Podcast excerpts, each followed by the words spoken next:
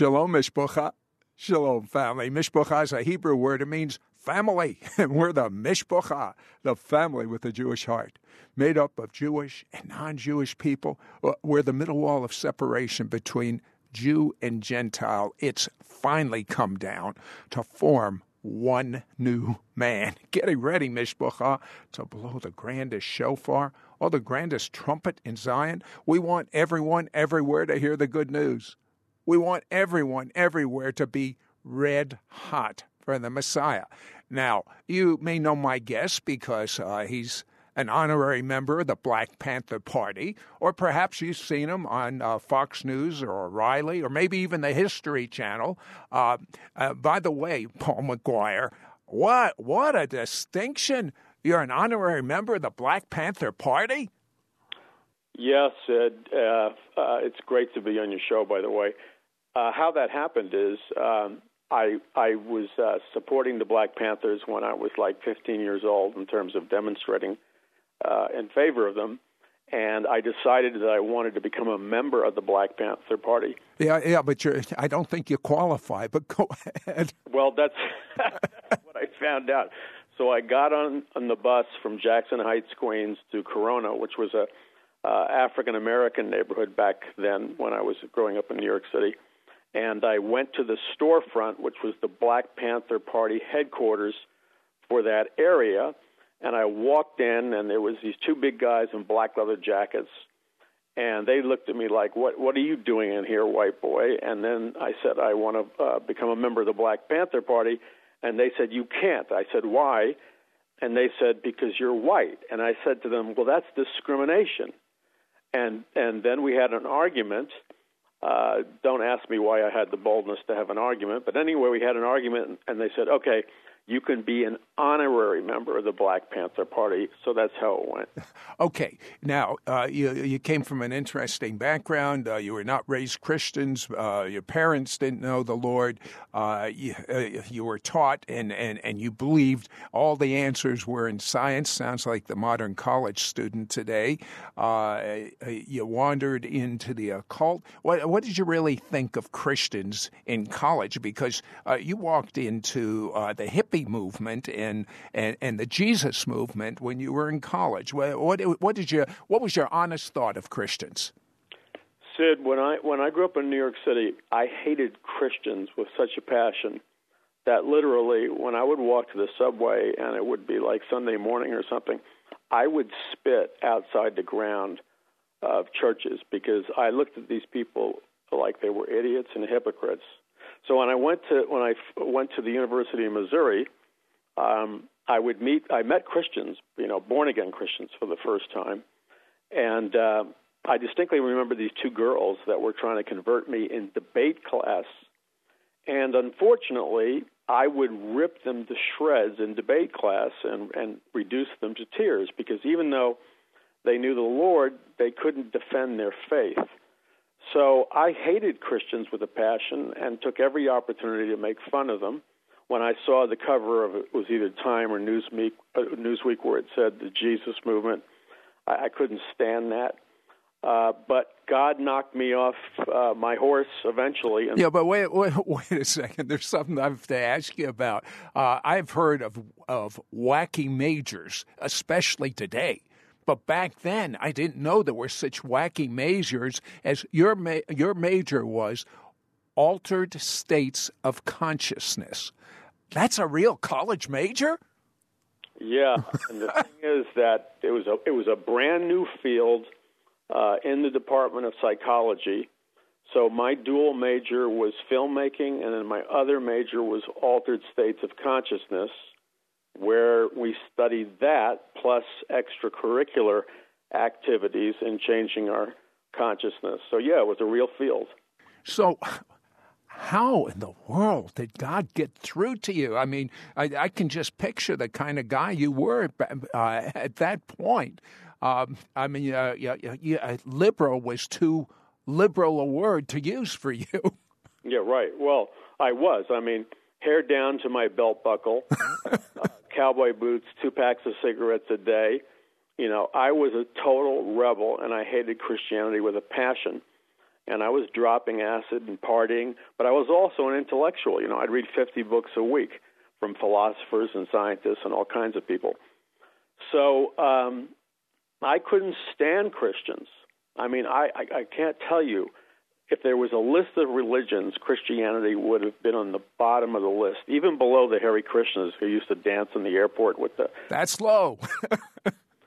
so what happened was, for some strange reason, I was going back to my dormitory, and there was a long hallway, and there was this geeky looking. But, but but wait a second. I still have to ask you one thing on this amazing major you had altered states of consciousness. I guess it was in the psychology department. You're in class one day and you actually heard a voice about that you were to surrender. What, what did this voice say to you? Well, this was bizarre and it was totally unexpected. My professor was brilliant. He was trying to recruit me into something that I didn't quite understand back then, which was this global movement of scientists and gurus and I was attending one of his lectures, and as was my habit, I sat in the back row of the classroom. And while he was lecturing, I heard this very loud voice in my head that said, like a command to me, surrender to the dark forces within. And I was jolted because it sounded audible, and I looked around, and nobody else noticed it. And this terrified me because I realized this voice just spoke to me uh, inside my head, like it was a telepathic communication. So that fear got my attention. Mm, okay, now you're being set up to be a leader of the New Age religion. That's obvious to me. Mm-hmm. How did you get waylaid by the Lord? Well, how I got waylaid is, uh, these Christians began to witness to me. I never had Christians. Nobody ever witnessed to me in my entire life growing up in New York City. Not once did somebody say Jesus loves you or share the gospel. Not one. Hmm. So at the University of Missouri, for the first time in my life, I began to meet these born again Christians. The only reason I even paid attention to the gospel message was there was an attractive female who I thought was cute and so she was talking to me about Jesus all the time. And the only reason she had my attention was that she was cute. So I listened to her, and God planted seeds in my mind about the gospel. Now, I still was not remotely interested in really becoming a Christian. So. Just the girl, but okay, go ahead. yeah, right, just the girl. But she ended up marrying somebody else, so that was that was fine. So the thing was, I came back to the dormitory one day. There was nobody there, and down a long hallway there was a guy sitting at the end of the dormitory, reading this little teeny Bible, and he looked like a geek and a nerd. And he, we, we began talking because he was there to meet somebody else, but that somebody else wasn't there. So instead, he invites me to this Christian religious retreat about an hour outside of the campus of the University of Missouri. For some strange reason, and I cannot tell you why, except maybe the look in his eyes. I saw something very different in his eyes, like a light, um, like the light of the Lord, but I couldn't really process it.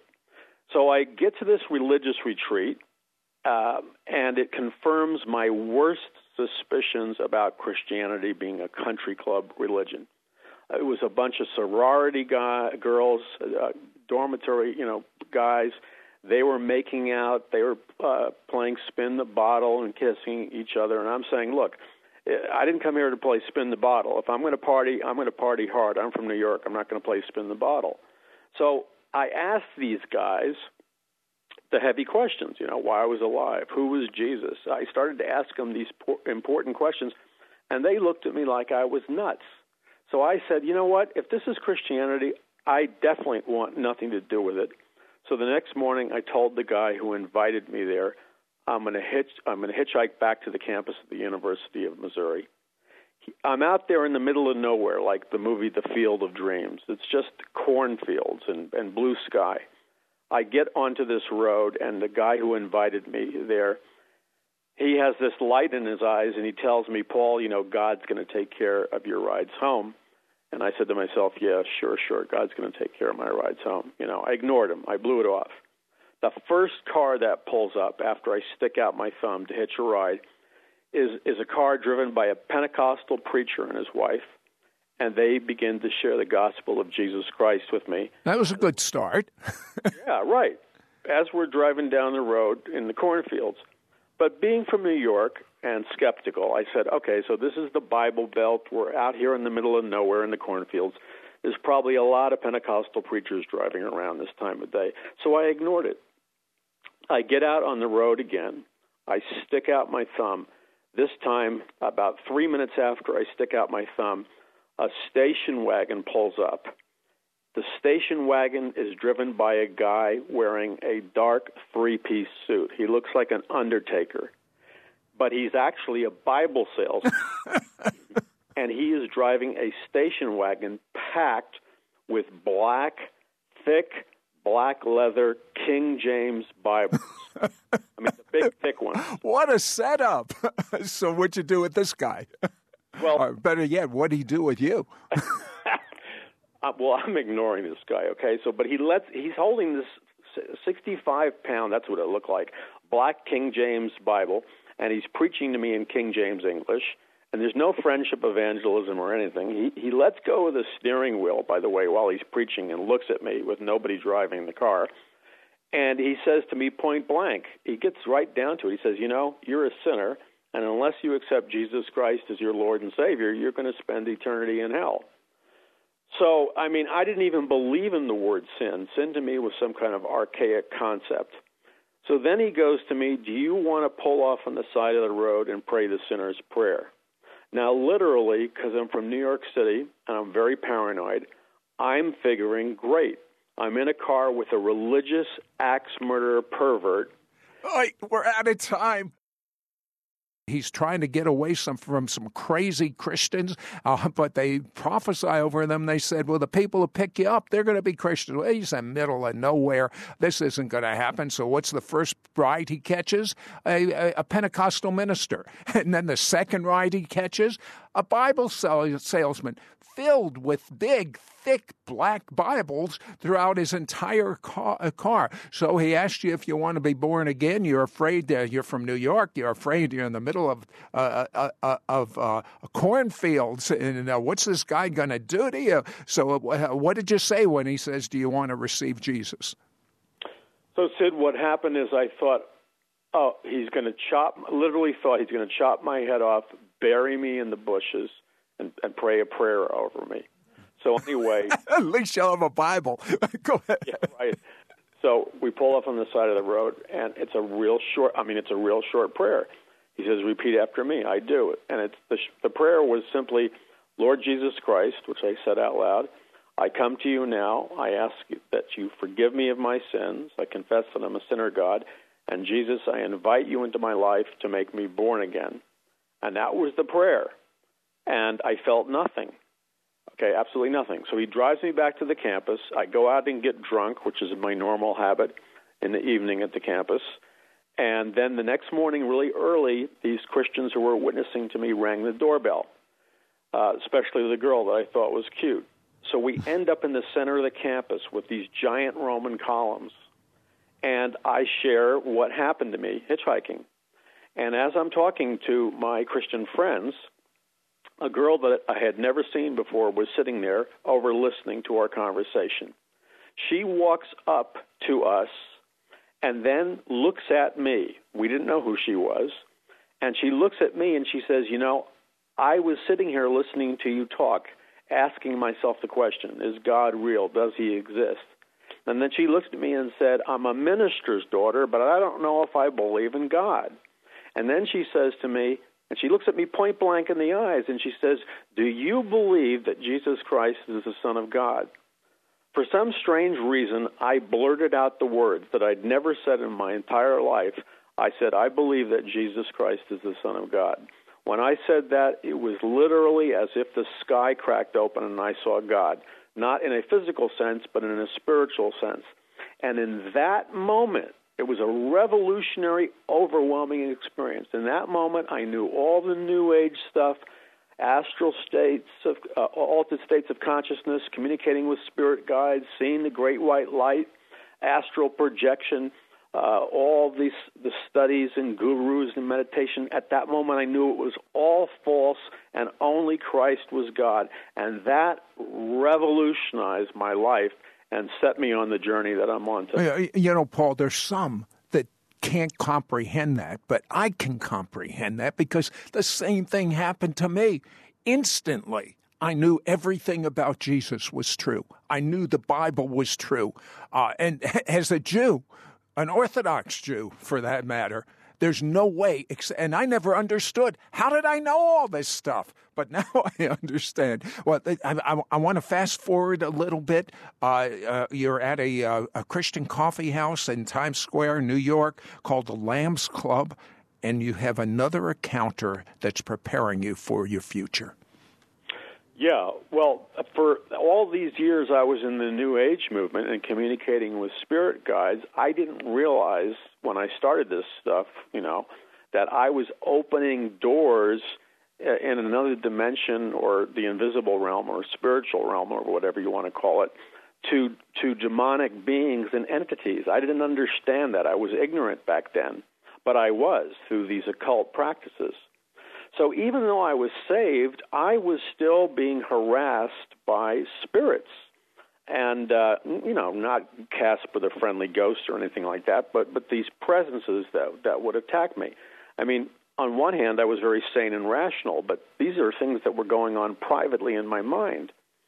So the minister of this church on Times Square asked me if I would like to be baptized in the Holy Spirit. And then he told me to meet him in the church library in about four days and told me to fast and pray and meditate on some scriptures, uh, which I did. Then I meet him in the library, and he places his hand on my head and he begins to pray for me. The next thing I know, I feel the power of God flooding through my being with such force that I've never felt this before in my entire life. And it was as if the room disappeared and I saw myself in the spiritual realm. I saw uh, the feet of Jesus Christ wearing sandals. And I briefly looked into his eyes, and I saw the most pure being that I'd ever seen in my life before, the Messiah. But but I, I didn't know what to do, and so I wasn't trying to be religious. All I could do was start to sob and cry, and my tears fell at his feet. And as that happened, I felt this indescribable love flood my being, and the power of God and the love of God supernaturally flowed through me with such power and force that I began to sob. And then I opened my eyes and I looked into the minister's eyes, and he said, Paul, did God baptize you in the Holy Spirit? And I said, Yes, he did. And at that moment, the Lord, Yeshua, set my heart on fire with the flame, and that flame over 35 years ago has never ceased to burn, Sid, even to this day. Well, speaking of a flame, God has made you a prophet. You know things that are going to happen in the future, and you're actually been called by God to warn believers about what you see. Tell me some of the things you've seen. Well, the Lord has led me to go into areas of research supernaturally by the Holy Spirit. In other words, He'll lead me to go and read extensively and study extensively things that I wouldn't necessarily normally want to pursue. And one example uh, would be based on the book I've written called The Day the Dollar Died and it's also one of the topics in the three DVD series you're offering. Are, are, you ready for the one world government, one world religion, and one world economic system? And the Lord spoke to me uh, after my research on economics and the history of economics, the Federal Reserve and the dollar, and so on and so forth. And He prophetically spoke to me and said that the time is coming very soon when the U.S. dollar will be devalued and we will merge into a one world economic system. And the dollar will be gone. We will go into a cashless society where we'll receive a microchip or a biochip implant uh, if we choose to reject uh, Jesus and accept the the Antichrist as Lord. So, as I do all this research, I'm also I'm watching George Soros the super billionaire, on the BBC. And he's talking before like 20 million people in Europe on television, and he's coming out openly and saying that the goal is to devalue the dollar. And the reason that they want to devalue the dollar is you can't have a world currency if the dollar is strong. So he said by weakening the dollar and transferring the wealth of the middle class into third world nations, which some people think sounds Christian, but it's going to end up in the hands of dictators. Then he says we will equalize the playing field and people will be ready to accept a one world currency. Now they've announced that this world currency will be called a phoenix and it will be available by 2018. Whether or not they achieve that date, I don't know, but they're planning for a world currency to be established in 2018. Uh, well, you know, in, in, going to your research, and you have spent 30 years, Paul McGuire, researching the microchip and the mark of the beast. Uh, but I couldn't believe the uh, the quotes you had from such credible people because you not only see things from a prophetic viewpoint in dreams and visions, but then you you're, uh, you're doing true intellectual research and matching things. Uh, what did Ralph Nader say recently? Well, Ralph Nader, and and you know he's a uh, consumer advocate and a liberal, and he said that he has seen. Uh, he's been in the the factories where they're manufacturing the technology for the mark of the beast. And this is not a fanatic by any means, and he claims that the technology of the mark of the beast is there, and they're making it now, and that he's seen it. Uh, tell me one thing you've seen that would happen in the future that happened. God has given me a like a supernatural sense of warning and deep urgency of a coming crisis and it's like uh, it's like a burden. It's like a it's more than a feeling. It's a sense of knowing before it happens. Is, is this sort of like a 1929 thing? This is more along the lines of uh, a cataclysmic event which will shake our nation to its core, and uh, it will be so uh, upsetting and psychological, uh, psychologically traumatizing that people are going to be forced to choose between uh, serving government like God or continuing on in, in the biblical tradition. Paul, on yesterday's broadcast, you started to say something that God has shown you uh, that uh, I believe is also true. I'm going to have you share that again, but before you do that, I want to establish the credibility that God has used you for prophetic warnings in the past of things that have come true. Uh, tell me a few. Sid, that what happens is the Holy Spirit will push me into an area of research or to research about an event or a group or a name. And many times, you know, this won't mean anything to me intellectually. And I research credible sources. I don't. I, am very skeptical, and I re- research mainstream credible sources. About a year before 9/11, I publicly stated and I made comments uh, to the effect that there was a group called Al Qaeda, uh, that there was a terrorist attack on the uh, uh Twin Trade Towers, that I discussed Saddam Hussein and an invasion of Iraq.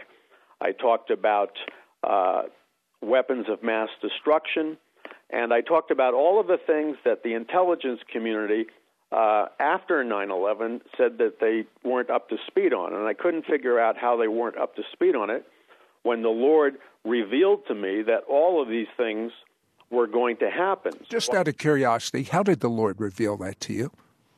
The primary way the Lord reveals things to me is He does it twofold. Number one, He directs me to do thorough research, and then He gives me supernatural revelation either through dreams through pictures or an inner sense of knowing. It, it and uh, for instance, in 1994, uh, where you were living, there was something called the Northridge earthquake, uh, and uh, the whole neighborhood was devastated, and nothing happened to your home or your property. Uh, why?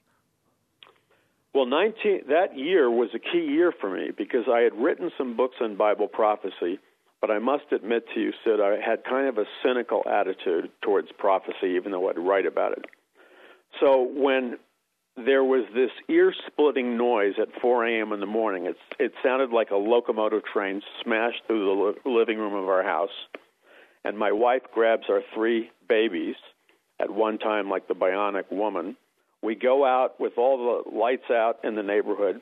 All my neighbors come to my driveway because we're at the end of the cul de sac. And in the dark, all my neighbors, many of them Jewish and uh, non believers, they knew I was an author. And for some strange reason, they kept asking me the question Are these the signs of the times that Jesus talked about? Is this the end of the world? And I must have been asked that question a hundred times in the month or two that followed the Northridge earthquake. And God used that earthquake to radically change my viewpoint on Bible prophecy.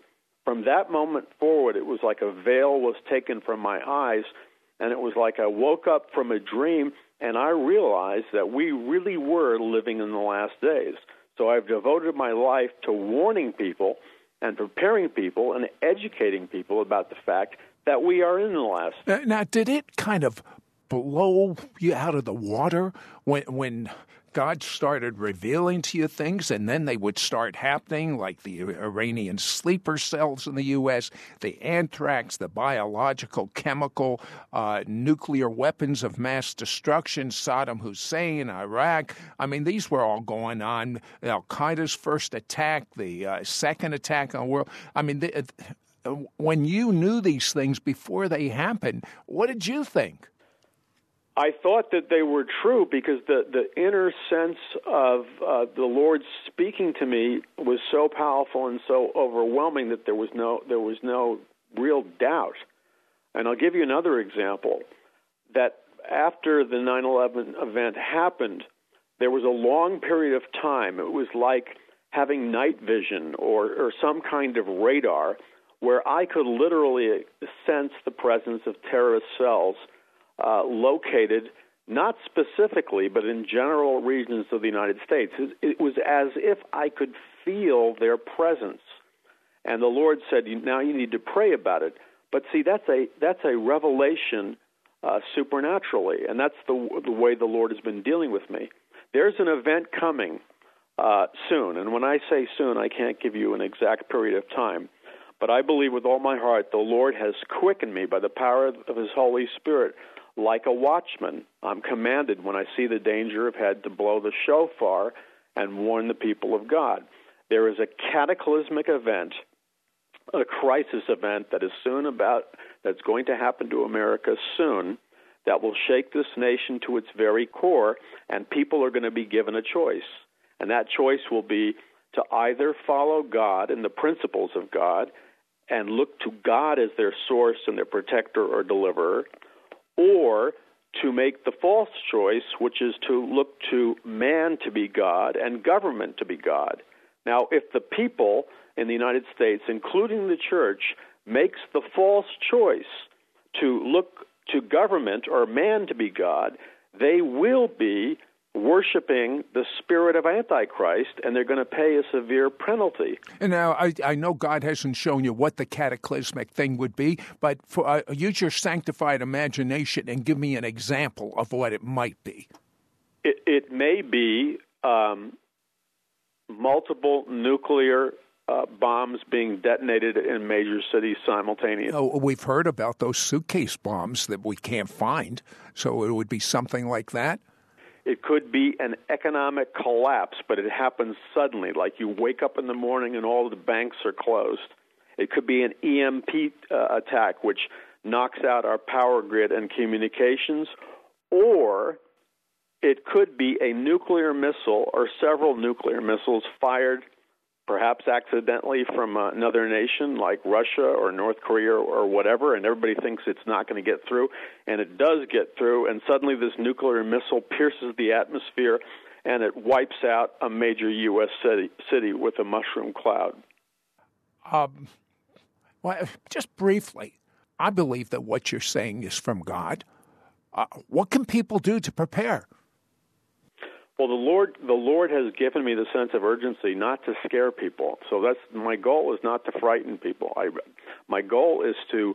Uh, the Lord told me to talk about this uh, in the DVDs you're offering and the book you're offering as a prophetic warning, so that people would turn back to God and people would begin to pray and people, especially Christians, you know, Sid the Bible says, as you know, judgment begins in the house of the Lord. And people are always pointing to people who are not believers and the, the sins of non believers as the reason for God's judgment.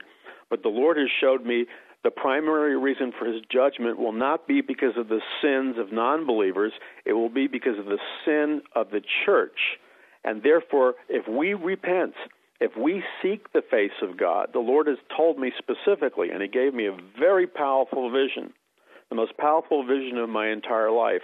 If we will repent, the Lord will grant us a temporary reprieve and He will drive back the powers of darkness. How long that will occur, I don't know, but God told me He will pour out grace instead of judgment if we will seek His face. You know, I've been studying Jeremiah, and uh, there was a point of no return in Jeremiah, meaning the, the, decision w- was made. And you're saying we haven't reached that point in America, in your opinion? Or in, in God's opinion? More important? I believe we're dancing right on the edge. We're right on the threshold of, of crossing over that terrible line when there will be no going back.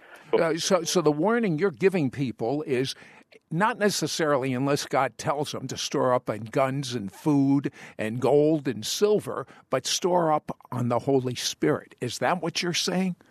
Absolutely.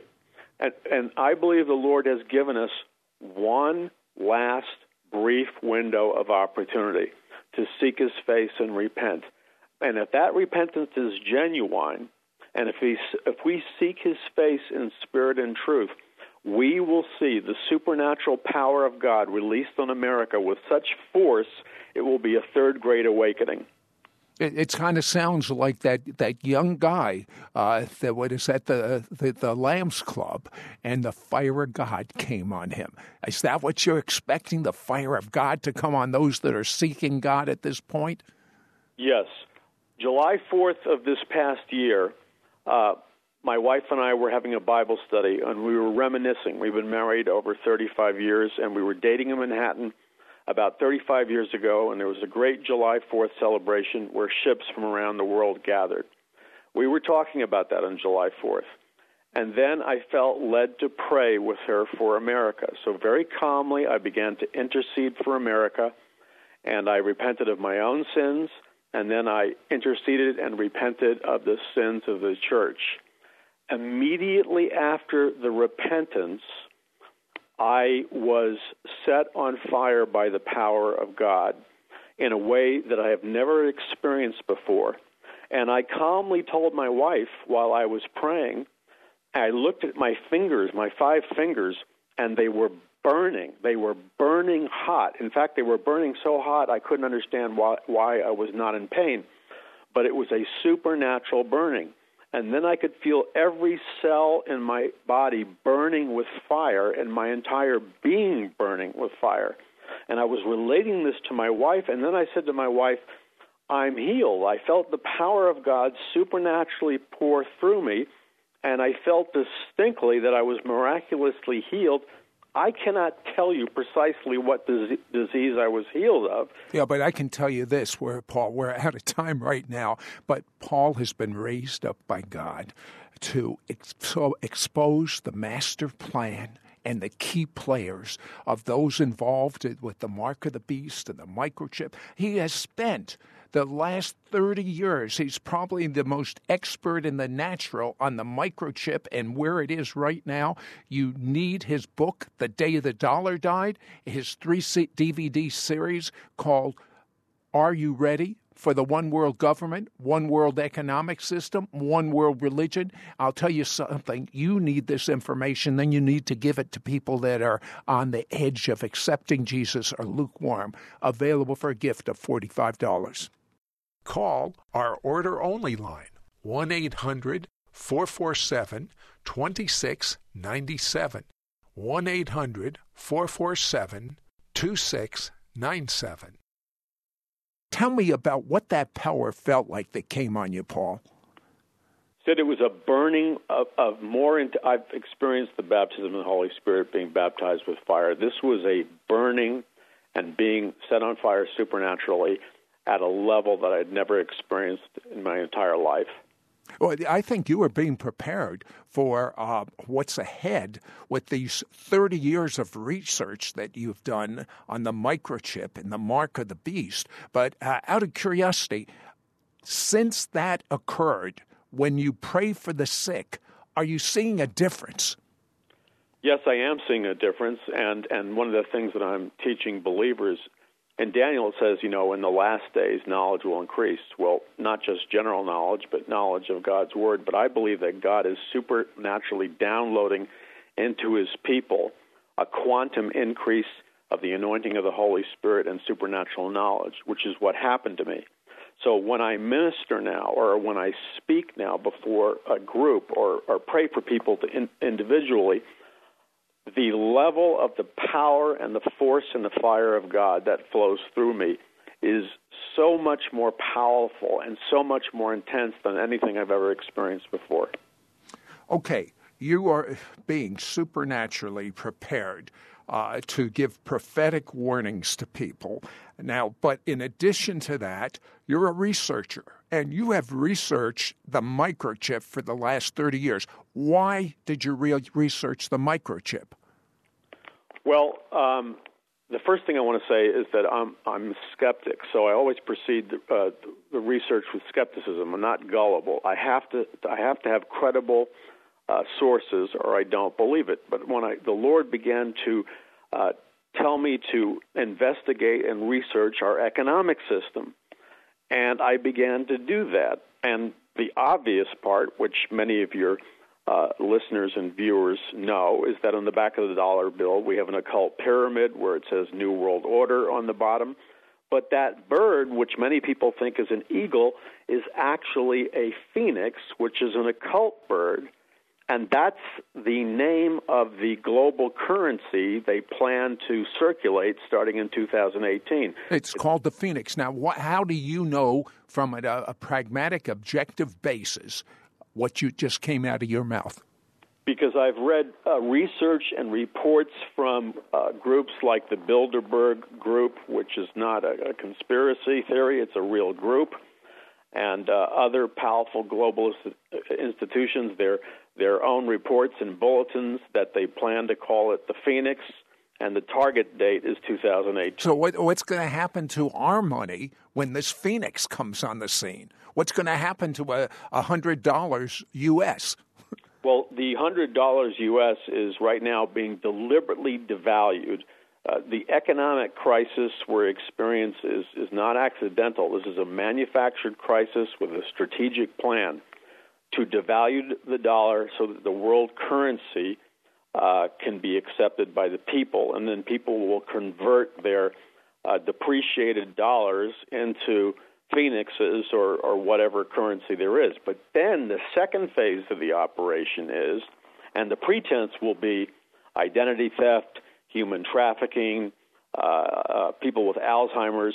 The second phase of the operation is to push uh, that people would receive a microchip or a biochip or a nanochip implant, which would act like a uh, form of currency uh, via computer chip embedded in the body. Now, you say there's a precursor of this already going on in our own driver's licenses. What do you mean? Well, a lot of people don't realize this, but um, well, let's just start with this. And the Lord supernaturally uh, talked to me about this when cell phones were first distributed. He he spoke to me before I understood the technology, and he said that the cell phone is a tracking device primarily. It's a communications device. Secondly, and I don't know if a lot of people remember, but in the early days of those cheap cell phones, when you first turned them on, it used to say in big electronic letters GPS, Global Positioning Satellite. So the purpose of a cell phone is to track you. Uh, you know, so a thought just crossed my mind. Uh, one of the big areas of discussion these days is the number of cell phones that are being given away to people who normally wouldn't be able to afford a cell phone. I'm wondering if that's part of the strategy uh, that you're pointing out.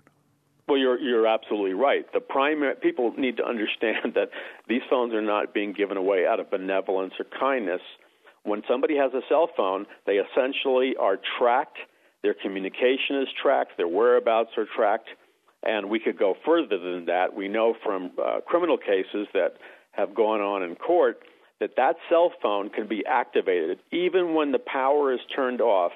It can be activated to locate you where you are geographically, but also the camera can be turned on and the sound can be turned on even with the cell phone turned off so they can view and see things that you're doing. Okay, tell me uh, how far off the technology is to implement what the Bible calls the mark of the beast. That technology is already here. Um, officially, it was announced, but it was here before that. This technology actually goes back to the to the 70s uh, in terms of it was called electrodes back then. But uh, after 9 11, uh, Verichip Corporation, which changed its name to Digital Angel, and I talk about this in the book you're offering, um, began to sell uh, chips uh, for the elderly, for celebrities. So, for example, celebrities who are afraid of being kidnapped have been injected with a chip. Uh, there was a, a Mexican governmental department where about 30,000 people were given a chip. Uh, elderly patients with Alzheimer's have chips. Um, little children whose parents are afraid of them being uh, abducted have chips. And um, animals have chips as well. Now, now, where are these chips? Are they embedded in the people? They're embedded um, underneath the skin, and ironically, they're embedded most often either in under the forehead area or the uh, right hand area, which is exactly the same area as identified in Revelation 13, where the mark of the beast is described as being given either on the forehead or the right hand. Oh, okay. But will people get it that this is what the Bible is talking about? Uh, because it sounds so beneficial. Well, yeah, it's being sold as extremely beneficial. But many of the Christians that I'm talking to, especially the ones that uh, uh, hear programs like yours and hear about Bible prophecy, uh, unfortunately, many churches are forbidding the teaching of Bible prophecy. But Christians who are why, why would a church forbid? if not in a church, where would it be? Well, worse than that, Sid, it's a form of intellectual insanity. Who goes to a movie and walks out before it ends? Who picks up a novel and refuses to read the end? H- how could you possibly understand the Bible if you refuse to, to read the end of it? So, any pastor or church that is forbidding the teaching of Bible prophecy is not only rebelling from God, but they're attempting to censor God's word. And, and yet, the intent is honorable. I, I, believe what you're talking about is uh, the whole movement called seeker sensitive, where they want to be so sensitive to the seeker they don't say anything bad. Yeah, so, but the way I look at that is if Jesus Christ uh, walked into many churches today, uh, he would not be allowed to minister because he would not be considered uh, seeker friendly. Conversely, I know this sounds harsh, but I am absolutely convinced that if the Antichrist was to walk into many seeker friendly churches, he would be invited to take over the pulpit because he's so seeker sensitive. Well, well, you know, these seeker sensitive churches seem to be moving in the direction of the emergent church. Explain that very quickly. Well, I talk about that in the DVD series that you're offering. Um, the emergent church is a church which has departed from the Bible and its teaching, and it, it, it teaches false doctrine, false teaching, and error. So that would be a fulfillment of the Apostle Paul's warning of the great apostasy that's coming before the return of the Lord. So to me, the emergent church is the first wave of the great apostasy. Uh, what, what do they uh, proclaim? Well, their leaders will openly proclaim things that are in direct contradiction to the Bible. For example, they'll say there are many ways to God, not just through Jesus. Or they'll say uh, there are many ways you can get married. God doesn't care, care if it's between two men or two, two women. Now, if you go back to the Garden of Eden, the marriage was between Adam and Eve. So they're making statements that are in direct opposition with the revealed truth of God's word. Oh, well, one of the leaders writes, Bruce McLaren, according to your research, uh, they're for gay marriage, they're for boycotting Israel. What a great way to cause the curses to hit America. Yeah, and the Israel thing is very serious because, as you well know, the Abrahamic covenant, where God says, Those that bless Israel I will bless, and those that curse Israel I will curse, is an everlasting covenant. That means it's in effect today.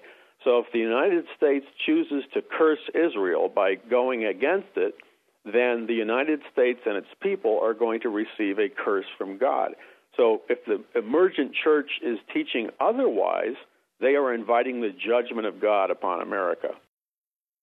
Paul, on yesterday's broadcast, we just began touching about the precursors of the mark of the beast. Uh, tell me a bit about driver's licenses and the RFID chip. Well, Sid, in many states now across the nation, like California and many other states, you now have uh, what's called the enhanced driver's license. It's physically a little longer than the normal driver's license, because it has an RFID chip and RFID transmitter that is constantly transmitting your personal information uh, to a radius of they say that's you know maybe 300 uh, square feet. Are you telling me my driver's license allows anyone to know where I'm where I'm at and where I'm going? But anyone who has a, a monitor that can uh, read that information. Uh, well, is there someone with such a monitor? Well, the police have this monitor in their cars, or any other. That's someone.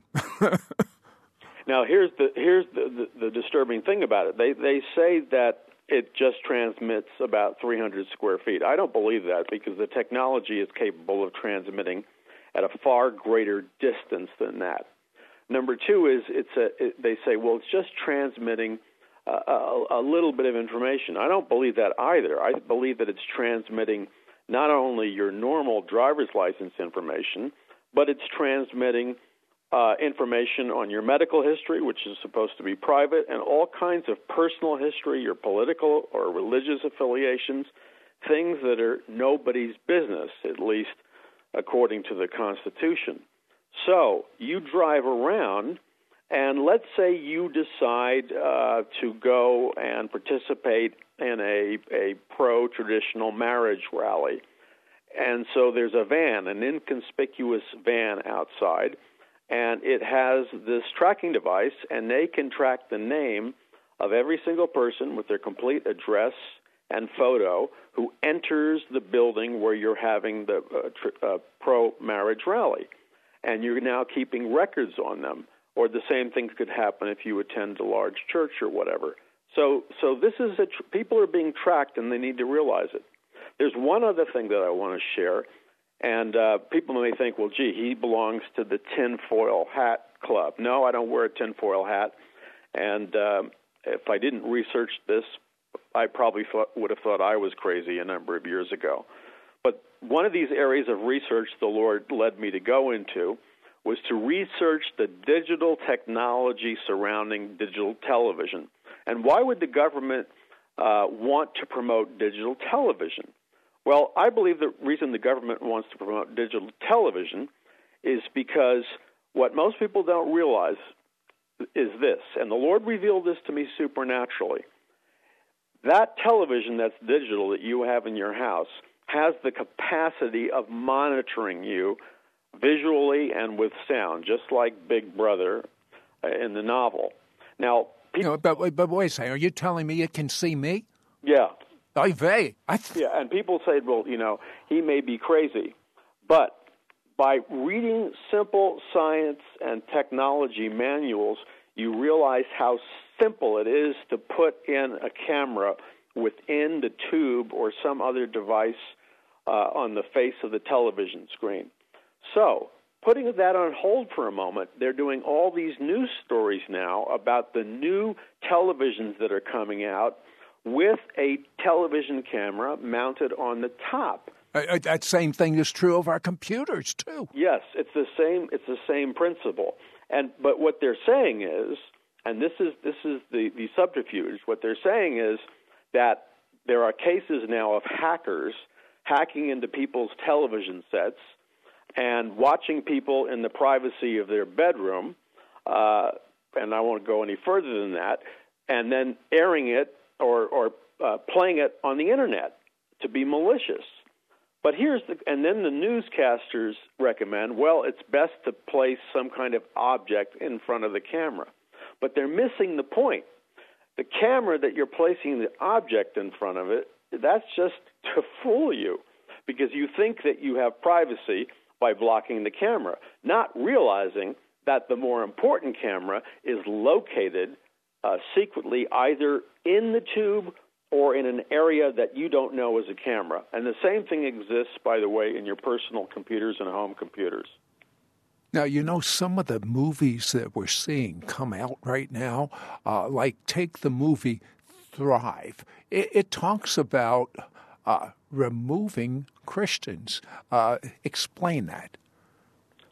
Well, it's very interesting that you br- uh, brought that up. And, and I want to respond by saying first, people need to understand that we need to take the, the Word of God seriously.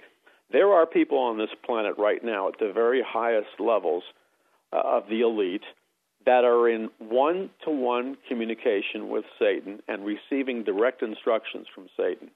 Now, having said that, on the lower tiers, uh, movies like Thrive promote a new age occult message because they're basically saying that our hope comes not from the God of the Bible but ETs. But then they mix in a little truth because there are alternative sources of energy that have been available for decades that could power this planet. But we have uh, uh, gasoline company monopolies which control energy. But the movie is partially right and partially wrong it's partially right in the fact that we have technology already available that could meet all of our power needs. So, this idea of an energy scarcity is a myth. But the dangerous part of the movie is this promotion of New Age beliefs that ETs or aliens from another planet are going to save humanity. In addition to this theology of the ETs coming to rescue us, there's this belief being promoted by people in the new new age is that the ETs are going to come and remove all the human beings from planet Earth uh, on UFOs who have lower consciousness. Now, who are these people with lower consciousness?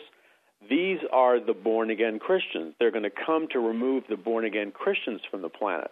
We know this because many New Age and occult teachers like Barbara Marx Hubbard, David Spangler, and Madame Blavatsky have written in their writings over and over again about the fact that there needs to be a great planetary cleansing and a supernatural removal from the planet of Christians who are blocking mankind's spiritual evolution. So the doctrine of these teachings is Christians are going to be removed from the planet either by UFOs or some other means because Christians are the enemy and they're blocking mankind's evolution. all this information you have assembled, why should a believer at this moment get your three DVD series, Are You Ready? and the book, The Day the Dollar Died? It's imperative that people get the DVD series in the book because you cannot prepare yourself for what's happening if you do not know what's happening. And there are so many things that I put in the book and the DVD series that people must know about what's going to happen with technology, government, politics, and religion. And unfortunately, a lot of people are perishing for lack of knowledge. So people need to get these resources now while there's still time for them to prepare and do things. I believe that's what the Lord wants. Okay, what do you see happens when people on the fence or non believers uh, watch your DVD series or read the book The Day the Dollar Died? all across the world, I'm getting reports on a weekly basis that from people who have watched the DVD series or have read the book, backslidden Christians are returning to the Lord in large numbers. They're, they're reading the material, watching it, and being reduced to tears. In addition, many, many people purchase this DVD series and book and they give it to their unsaved husband or wife or their unsaved friends who are cynical and then they watch this stuff because it has so much important information and they're convicted by the Lord and they're one, to Jesus as their Messiah. So these are informational and salvation tools. Okay, the book and the three DVD set available for a gift of $45. Just very briefly right now, I want you to pray that same fire that came upon you will come upon everyone listening to us right now, Paul McGuire. Lord, I pray right now in the name of the Messiah, Yeshua, that the almighty power of God will descend upon every listener supernaturally, that they would be infused with power from on high, that the radiant glory and presence of the Holy Spirit would so overwhelm them that they would be fortified supernaturally, that they would become like David's fearless in the face of Goliath and empowered to do God's will. Let it be done, God. Let it be done. And in the name of Yeshua, amen. You know what? God is healing people right now physically. Your wrist turn around, uh, just move your wrist. You'll see the pain is gone and backs are being healed. I mean, there's an explosion of healing going on right now. This is the Shabbat broadcast, and I'm going to pray over you a special prayer that God Himself said when you pray this prayer in the scriptures, it will put God's name, not the chip name, but God's name in your forehead. The Lord is blessing you right now. The Lord, He's keeping you right now. The Lord, right now, He's smiling upon you. The Lord is surrounding you with His favor right now. The Lord is gifting you supernaturally right now. The Lord is giving you His shalom, his peace, His completeness in your spirit, soul, and body right now in the name that is above every name and every problem and every worry and every concern. Yeshua HaMashiach Tsidkenu, Jesus the Messiah, our righteousness.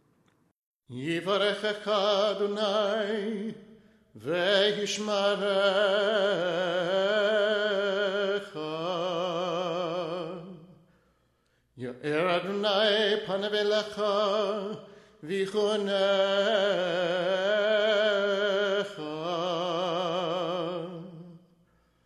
Yisa Adonai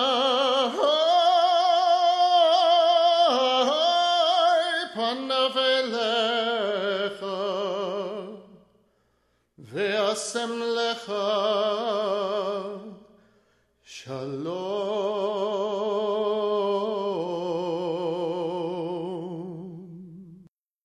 To hear this week's interview or watch archives of our television show, It's Supernatural, visit our website at www.sidroth.org.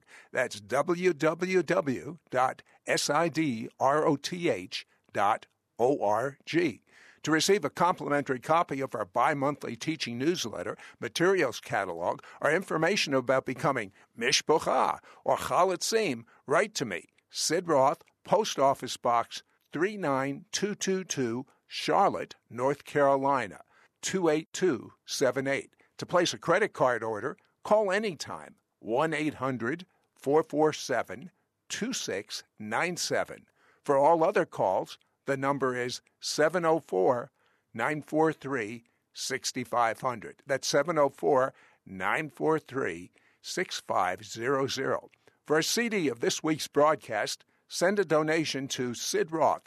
That's S I D R O T H, Post Office Box 39222, Charlotte, North Carolina 28278.